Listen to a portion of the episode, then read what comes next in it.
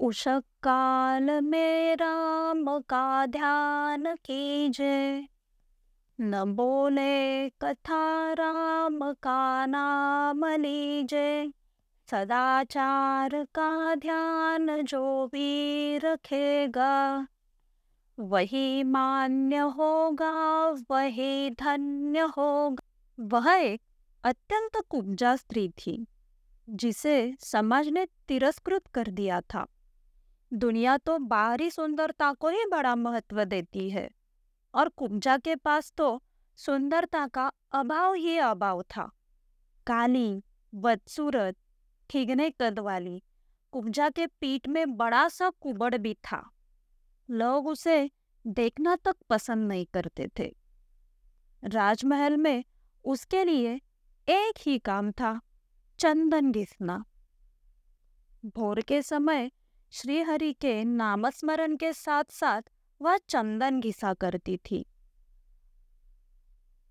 उसके हाथ का घिसा महीन, सुगंधित चंदन अद्वितीय होता था। चंदन घिसते समय ही नहीं, वरना अखंड हरिस्मरण में उसका जीवन बीत रहा था।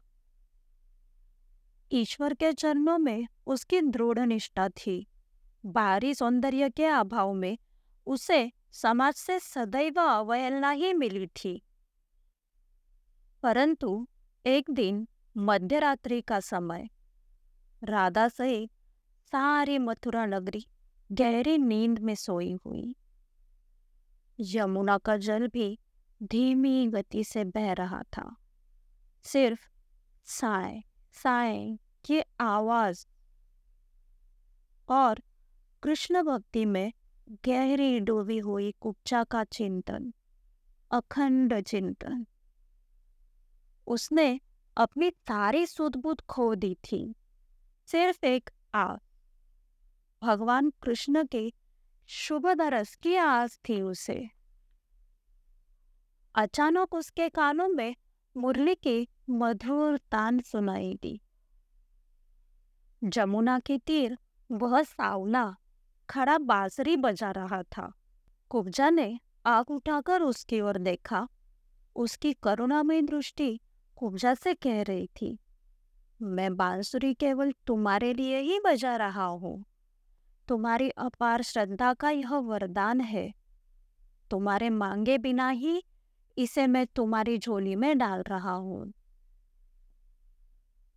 समाज के सामने कुब्जा हरि की प्रिया थी। भगवान ने उसकी अपार श्रद्धा को, उसकी उत्कट भक्ति को स्वीकार कर लिया था। धन्य है कुब्जा और उसकी महान भक्ति।